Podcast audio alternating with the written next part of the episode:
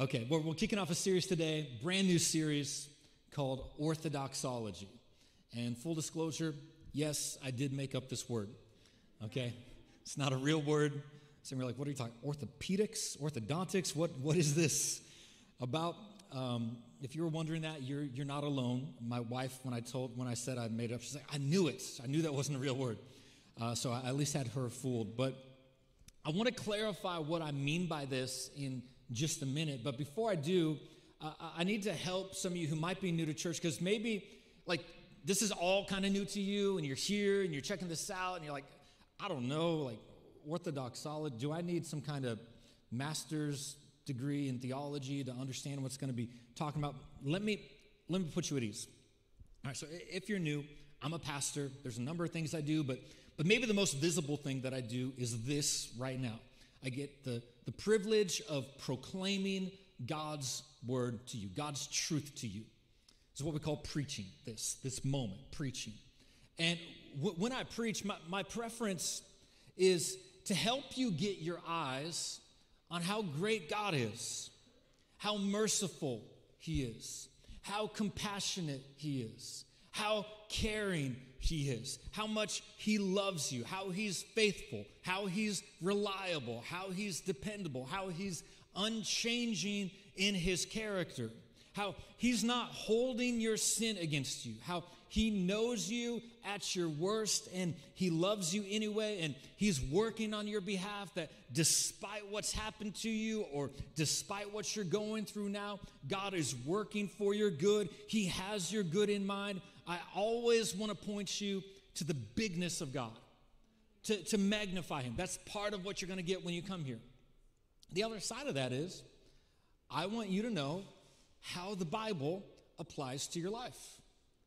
I want you to know how you can go to God's word and get some wisdom for your decisions.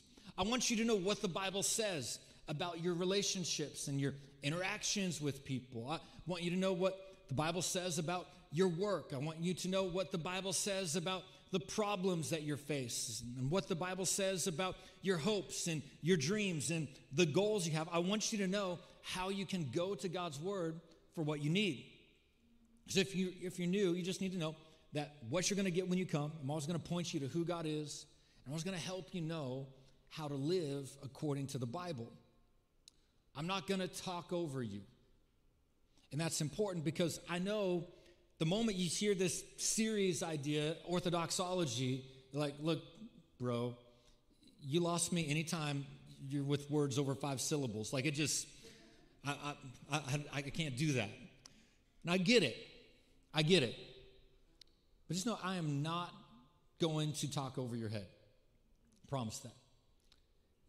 This is going to be something that is enjoyable and accessible. But I wanted to use this phrase, orthodoxology, to set the tone for what this series is about, because I knew that this is just going to hit a little different. A little different vibe to this one. I wanted to feel almost like a little bit of a classroom setting, and I don't mean that it's going to be boring. That's not what I mean. What I mean is that we would approach it with this idea of, I've got something to learn here. There's something new that I'm going to be introduced to, and I'm here to learn. And even if you're like, man, I'm not a school person, I dropped out of school, I'm not interested in that, you're still going to enjoy this, because this is going to unlock some things that you've been puzzled by in your Christian life. It is going to help you in your walk with God. So with that little disclaimer, I want to get into our scripture today. I'm reading out of Colossians 2 to start this out. And if you brought your Bible with you, if you have one of these, you can turn to Colossians chapter 2. If you didn't bring a Bible, we'll put the words on the screen so we can all be on the same page together. I always encourage you, though, to at least write these down or look them up for yourself, because I don't want you to just, I could just be making something up and you wouldn't know. So when you can write it down and check it out, or if you don't have a Bible like this, you can use, there's a Bible on your phone called the Bible app. Go to Bible.com. That's what I use to engage with God's word. You can engage with the scripture that way. But Colossians chapter 2, I'm reading from the New Living Translation. We're going to start in verse 6. It says, and now, just as you accepted Christ Jesus as your Lord, you must continue to follow him. Which, by the way, last week during our Easter services, we had 29 people that we know of make decisions, place their trust in Jesus. Isn't that awesome? 29 people. Destinies changed. And he says, just as you accepted Christ Jesus, maybe that's you. Last week was the week you accepted Christ. You heard the gospel message. You heard the truth proclaimed.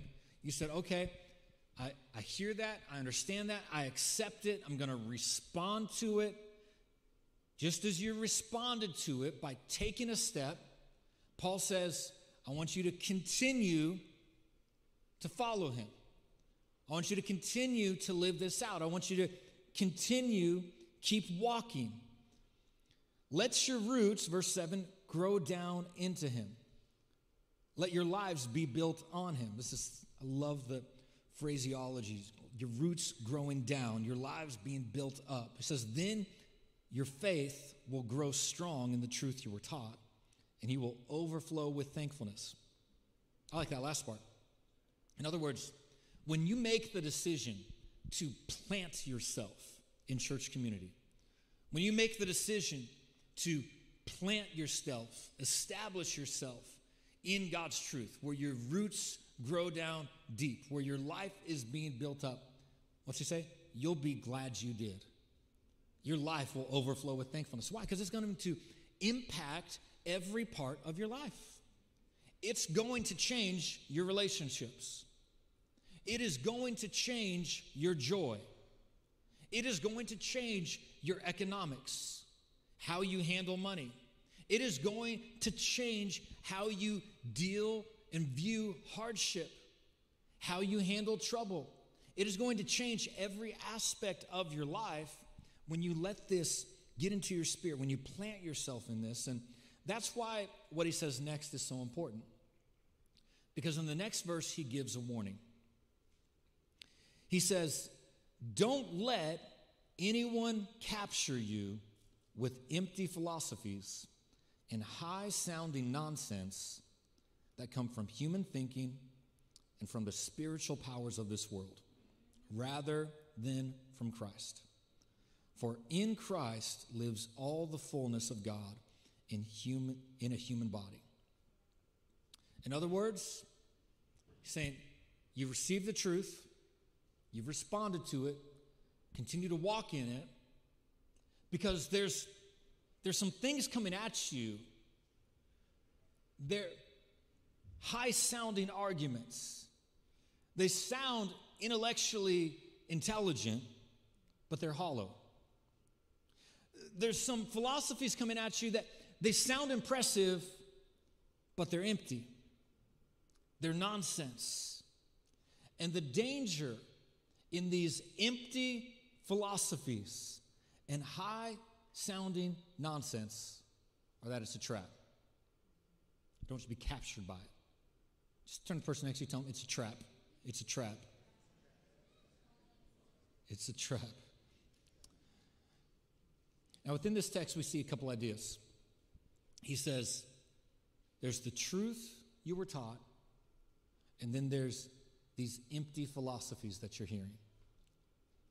There's this truth you were taught, and then there's this noisy nonsense going on.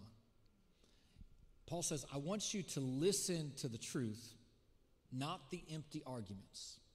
So I want to use this scripture today to speak to you from this subject, ringing true. Ringing true. That's the title of this message, if you're taking notes. Have you ever used that phrase before, ringing true? It's when something sounds good, it resonates, just that hits right. It sounds good. It's funny how some things can sound good and they're actually wrong. You can say, sometimes you ever get your tongue tangled? Your tongue tangled? You know what I'm talking about? You get that and everything. Did he do that on purpose? I don't know. Sometimes you can say something and you get words mixed up, or you combine words. That's what I did with this phrase, this word orthodoxology. What do we mean when we say orthodox? It's really the combination of two words, two English words. If you want to get technical about it, maybe three Greek words. It's the word orthodox How many of you have heard the word orthodox before? Orthodox, let's talk about what that means. Orthodox means true. Orthodox means right, means correct. Literally means to have the right opinion on something. Practically, when something is orthodox, it means that you hold to established customs, traditions, beliefs, practices, patterns, doctrines. Orthodox is the generally accepted principles and customs. That's orthodox or orthodoxy. There's another word, though. You might be less familiar with this. It's doxology. Ever heard the word doxology? If you grew up in church, a denominational church like I grew up with, there was a part of the service called the doxology. Doxology literally means praise, means glory. So, like in the Methodist church that I grew up, there's usually a part at the end called the doxology. And I would tell you, like the 9 o'clock service, they could not wait to sing this. They were so excited. But it goes, praise God to whom all blessings flow. Praise him, all creatures here below. Praise him above, ye heavenly hosts. Praise Father, Son, and Holy Ghost. And you know it's a good church when it's Holy Ghost, not Holy Spirit. You got the Holy Ghost. That's the Methodist church, the Holy Ghost. So I'm Team Spirit, by the way. But we did a series a while back called Team Spirit. So that's the doxology. Praise him, praise him, praise him, praise. So this idea of orthodox, right beliefs, right opinions, doxology, praise. Here's the idea that I want to convey. That right beliefs bring glory to God. That's orthodoxology. When you've got the right beliefs, it brings God glory. In fact, I would tell you it's hard to really bring God glory without holding the right beliefs. The Westminster Catechism, probably never heard of it, but the very first question says, what is the chief purpose of man? The answer, to glorify God and enjoy him forever. Our purpose is to give God glory with our lives, with our bodies, with how we live and interact. That's why we have to understand right beliefs bring glory to God. Now, some people might think, I don't know, it doesn't really matter what we believe. Is it really that big a deal? Of course it does. Because what we believe determines how we behave. How we behave determines who we become. So, of course, your beliefs matter, and that's exactly why Paul is writing to the Colossians. See, Colossae, it was a small, relatively unimportant city in Roman times. It's about 100 miles east of Ephesus. Ephesus is kind of the city that people know. That was the big modern city, a lot happening. Colossae is not so important in history, but there was a church there. This church was kind of like the spiritual grandchild of Paul because he had never been there personally, but one of his co-workers who started as one of his converts, this guy's name was Epaphras. If you're looking for a baby name, consider Epaphras, great Bible name. Epaphras. He was a convert of Paul. He was from Colossae. So he accepts Christ, gets saved, starts helping out Paul. He goes to Colossae to share the gospel with them and starts a church. That's how the church was formed. So Paul's never been there, but he cares about them. And the reason he's writing them is because he doesn't want them to be deceived. He says this, if you look in the chapter, if you got your Bible, in verse 4, he says, I'm writing because I don't want you to be deceived.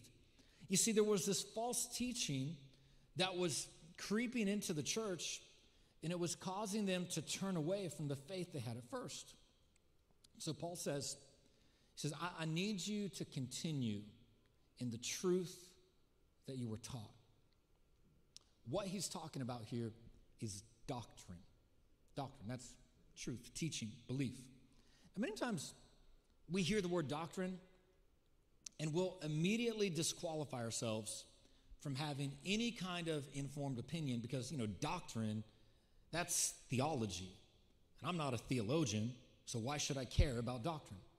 Let's talk about this for a minute. What is theology? Theology, it's two words, Greek words. Theos, meaning God. Logos, meaning word or thoughts or ideas. So, if you have thoughts about God, congratulations, you're a theologian. Go ahead and just tell somebody, I'm a theologian. You are a theologian. You might not feel like you are, but you are. You can put it in your Instagram bio right now. You're a theologian. Be impressive. Impress somebody. You have thoughts about God. So the question isn't, are you a theologian? The real question is, are you a good one? Are you a good one? Because the work of being a Jesus follower, the work of being a disciple, is to discover Jesus' words and have your mind and your life conformed to the pattern that Jesus wants. That's what Paul's talking about to the church in Colossae. Now, sometimes people have these weird stigmas attached to the idea of doctrine. You know, we don't want to be dogmatic about anything. We don't want to be dogmatic about anything because in our culture today, it is very unpopular to, I'll put it this way, our culture today is resistant to the idea of authority. That's the norm. That's why people say, I don't believe in organized religion. To which I say, okay, do you believe in organized anything? How about businesses? Do you believe businesses should be organized? Do you believe in organized sports? Do you believe that the government should be organized? I know it's not, but do you believe that it should be? Do you believe that music should be organized? Do you believe that social services should be organized?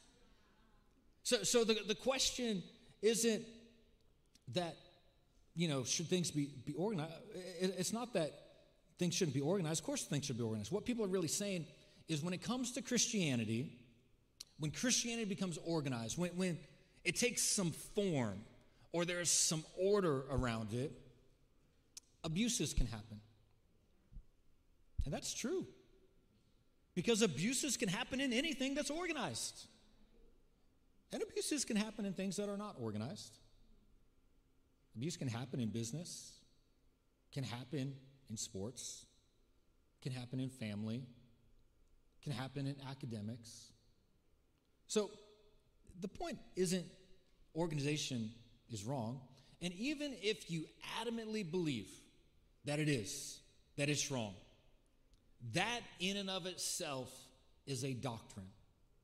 Because doctrine are the things that we believe. It is the organization of your thoughts. So the real question is your doctrine a valid doctrine? Is it worth building your life around? Is it something you can stand in? We got to get past some of these empty veneers and these high-sounding slogans and examine what the scriptures say, because Orthodox Christian doctrine is not a set of rules meant to condemn people. Doctrine is teaching that comes from scriptures, and because it comes from scriptures, it's trustworthy, and because it's trustworthy, you can build your life on it. In fact, you might not realize how important this is, but the Bible has a lot to say about doctrine.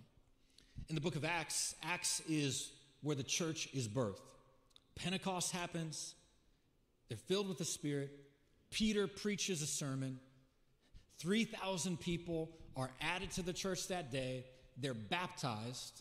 And one of the very first things we read about the church is this, found in verse 42. It says that the early Christians focused on two primary things. It says that they devoted themselves to the apostles' teaching and to fellowship. So they said, hey, here's what we have to focus on. We need to make sure that when we get together, we're receiving communion. That's the breaking of bread. We need to make sure we're going to pray when we get together. The other thing is we need to devote ourselves to doctrine. We need to devote ourselves to what we're being taught, to what the apostles told us about Jesus and this way of life and how we're supposed to live.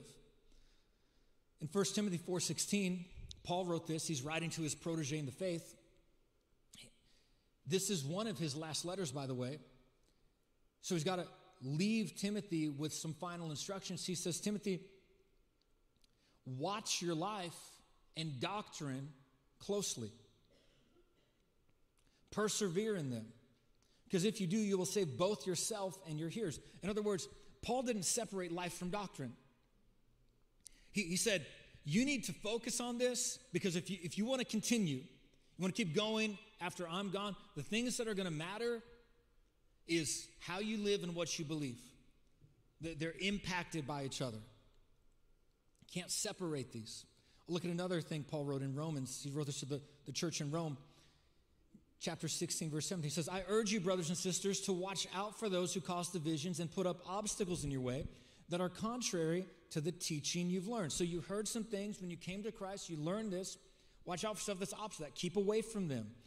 For such people are not serving our Lord Christ, but their own appetites. By smooth talk and flattery, they deceive the minds of naive people. Everyone has heard about your obedience, so I rejoice because of you, but I want you to be wise about what is good and innocent about what is evil. He's saying, hey, it is important that you know what's right and you know what's wrong. There is good and there are things that are evil. And there's a lot of ideas out there that are contrary to the doctrines of Christ that you first received, and you need to be on guard against that. So I want you to be mindful about what you believe, because what you believe matters. Now, next week, I'm going to get into some of this and how you can decipher what's true and what's right and what's wrong. So if you want to get into that part, you got to make sure you come next week. But I want to look at this one verse, and then we're going to break this out. 2 Timothy chapter 2, Paul wrote again to Timothy. And I told you this is going to feel a little bit like a classroom. You'll see. 2 Timothy chapter 2 says study. I'm sorry. He says study. Is there homework? Yes, you got to study. He says, study and be eager and do your utmost to present yourself to God approved. What's that mean? Tested. There is going to be a test. Tested by trial. A workman who has no cause to be ashamed. I like this part. Correctly analyzing and accurately dividing. So, rightly handling, skillfully teaching the word of truth. This is the main takeaway that you need to get from all of that, is that God's truth is knowable and measurable. You can know right from wrong. You can know what God has said. There are right beliefs and there are wrong beliefs. And since he says rightly dividing, I want to split this out for you and help you understand some of this. In fact, that word, correctly analyzing, rightly assessing, rightly dividing, that's really in some ways where you get this idea of orthodoxy. That word, rightly divide, it's orthotomeo. Say tomeo. It means to right cut. You say tomeo, I say tomato. It's almost the same thing. Orthotomeo. So, orthotomeo means a right cut. Orthodontics, right teeth, right?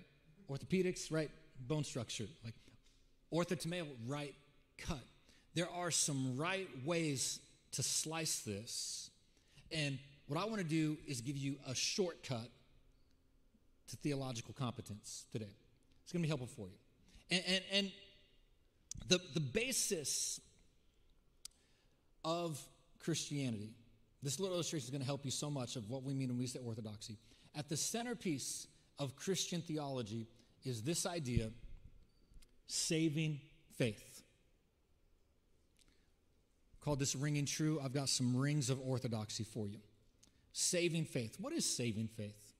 Well, saving faith is what we do at the end of our service. It's how you become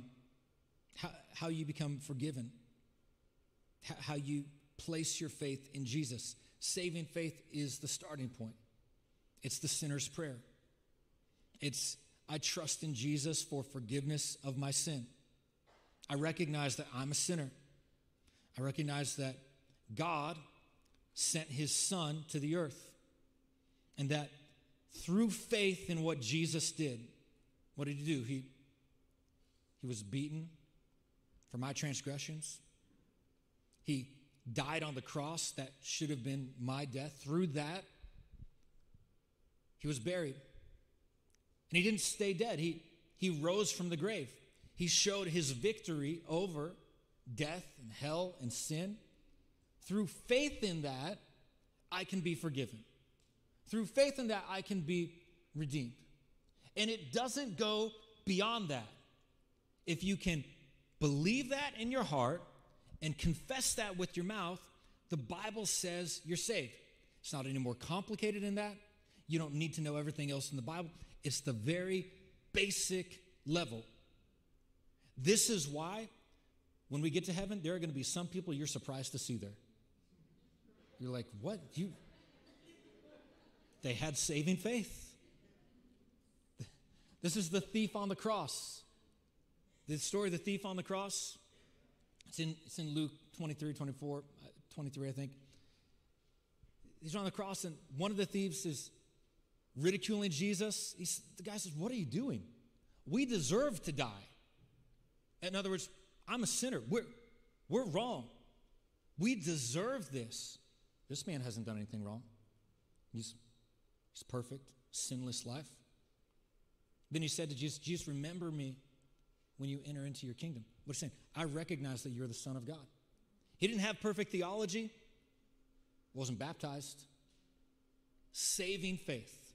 And Jesus said to him, assuredly, I'll see you in paradise. So you'll be with me in paradise. So that's saving faith. And unfortunately, a lot of people never graduate beyond saving faith, but saving faith necessitates some other things.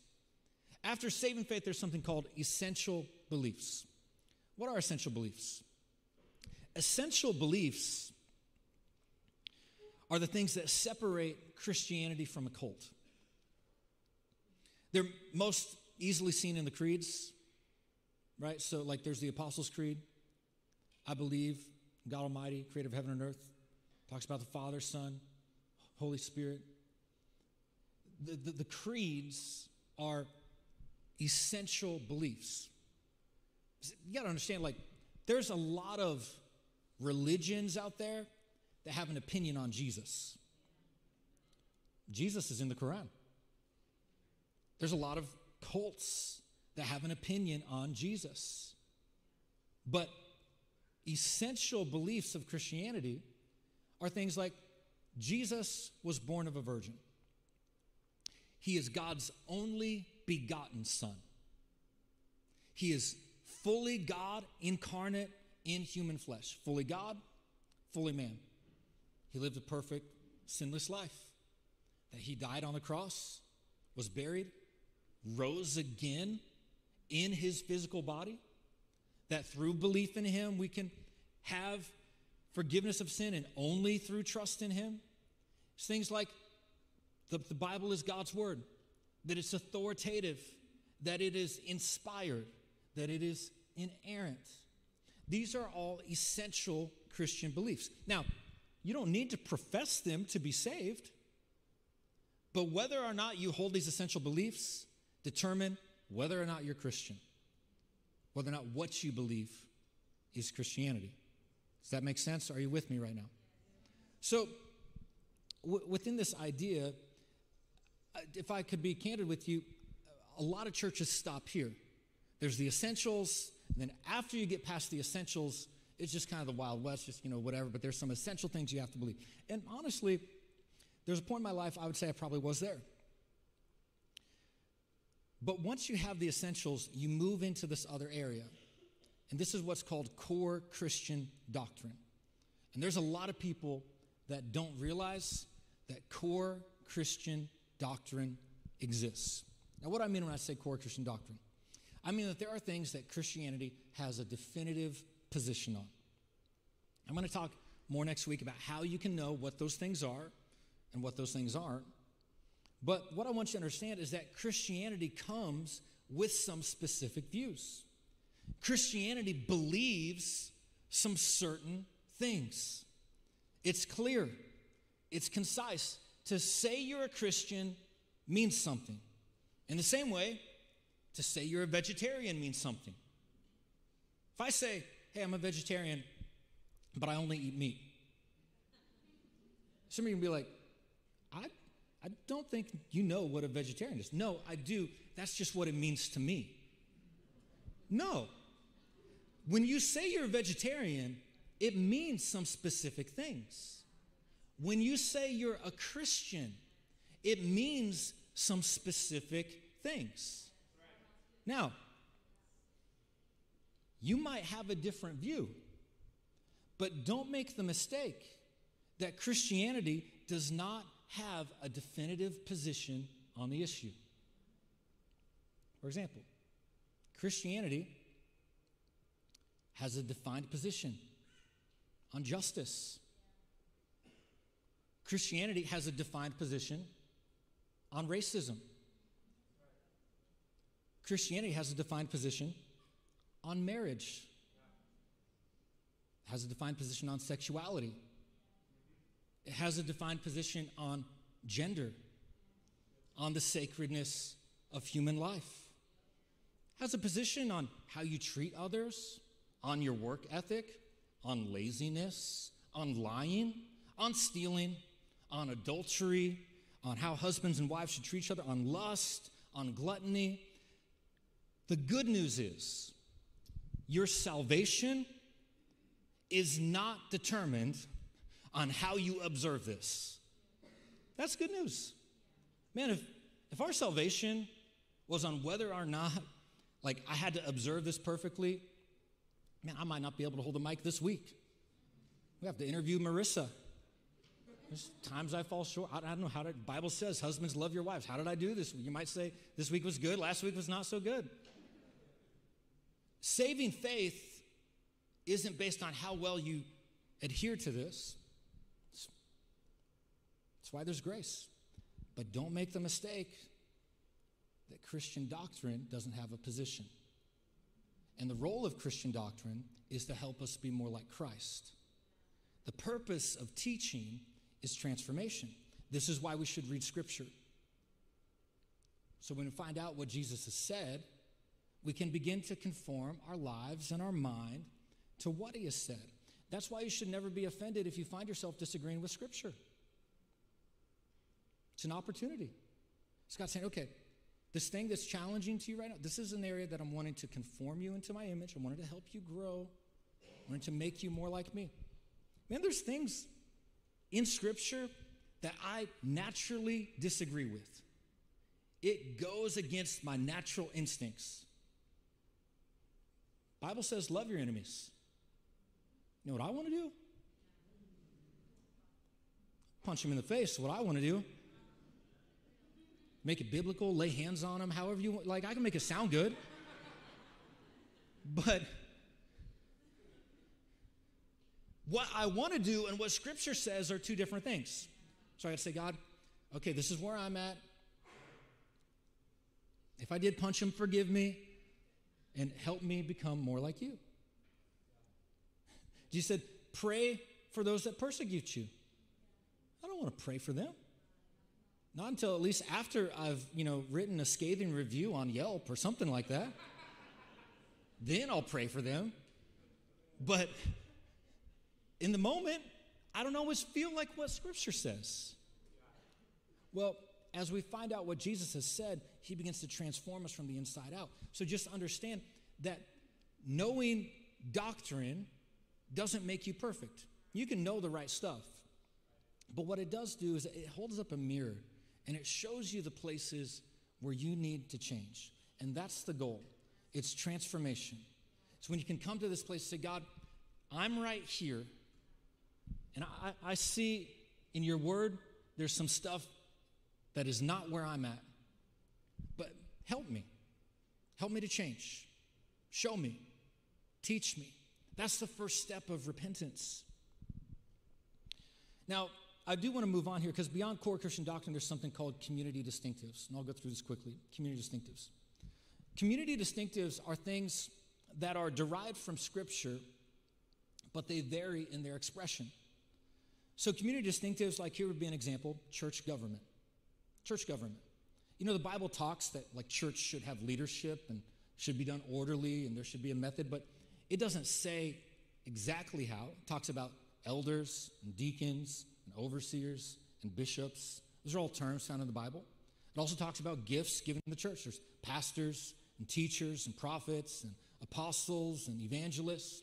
It also talks about how people in the body have gifts that they're supposed to use. And some people have the gift of leadership and hospitality and service and generosity.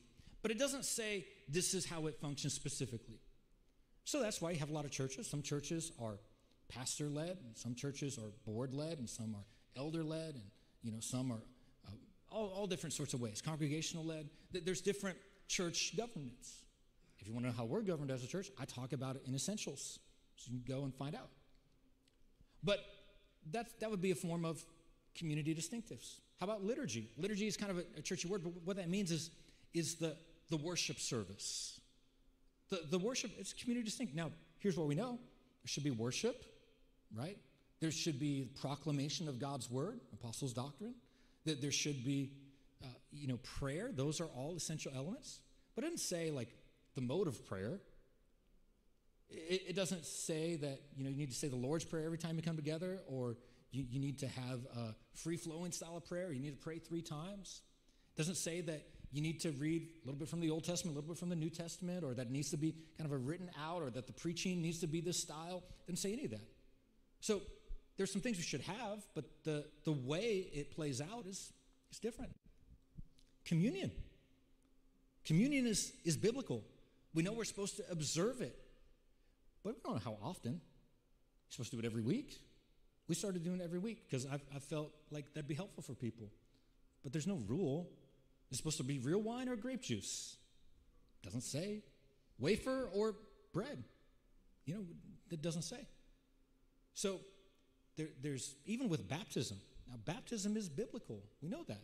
But even within the expression of that, do people need to go through a class before they're baptized so they know what they're getting into? Well, the early church had a catechism before they baptized people. But we also see in Scripture that many times people they would believe and then immediately baptized. And then there's even, at what point do you do it? And is it a sprinkle or not? Like, there's all sorts of methods to it. Those are community distinctives. How about the Holy Spirit? It's not really a question of to his role. It's part of the essential beliefs that he's part of the Trinity, to the work that he does. Some churches, the Holy Spirit has more prominence of expression. All those can be faithful, biblical expressions. And understanding these rings is going to help you understand what we mean when we talk about Christian orthodoxy. Now, there is one more that's not on here that we'll put, and it is personal preference. Now, you'll notice that your personal preference does not have a ring around it. That's because your preference is not sacred. I'm not saying it doesn't matter. I'm just saying that it's not sacred. And what happens many times, what I'm going to help you with in this series is know how to rightly divide this stuff. Is this my preference, or is this a distinctive? Or is this a core Christian doctrine? Or is this something I have to believe? And maybe I'm not here yet. I'm going to help you know how to flesh out all of this stuff next week. Next week. Today I just want to help you know how to cut it right. Here's why. Why does all this matter? Because there are some things that we need to have conversations about, and then there's some things that we need to have convictions about. We can have some conversations around your preferences. We can have some conversations around the community distinctives. But when it comes to essential beliefs, when it comes to core Christian doctrine, we better have a conviction. Now, the sign of maturity is when you know you can carry a conviction and love someone who doesn't. You can be bold in your conviction and still be bold in your love. In fact, that might be the surest sign of ringing true. I'll just give you this scripture. I won't put it on the screen. You can look it up, read it for yourself. But in Ephesians 4, Paul is, it's actually a great chapter for orthodoxology. He gives doctrine and praise to God. And what he says in Ephesians 4, verse 14, he says, I don't want you to be a baby where you're tossed about in the waves, back and forth, kind of wavering. I'm here a little bit, there a little bit. Blown about by every wind of doctrine. I want you, he says in verse 15, I want you to grow into maturity. How? Speaking the truth in love. So you can have a bold conviction and you can have bold love. Maturity is when you can carry two ideas at once. He says, when you do this, then you'll grow in every respect into maturity, into who Christ has called you to be.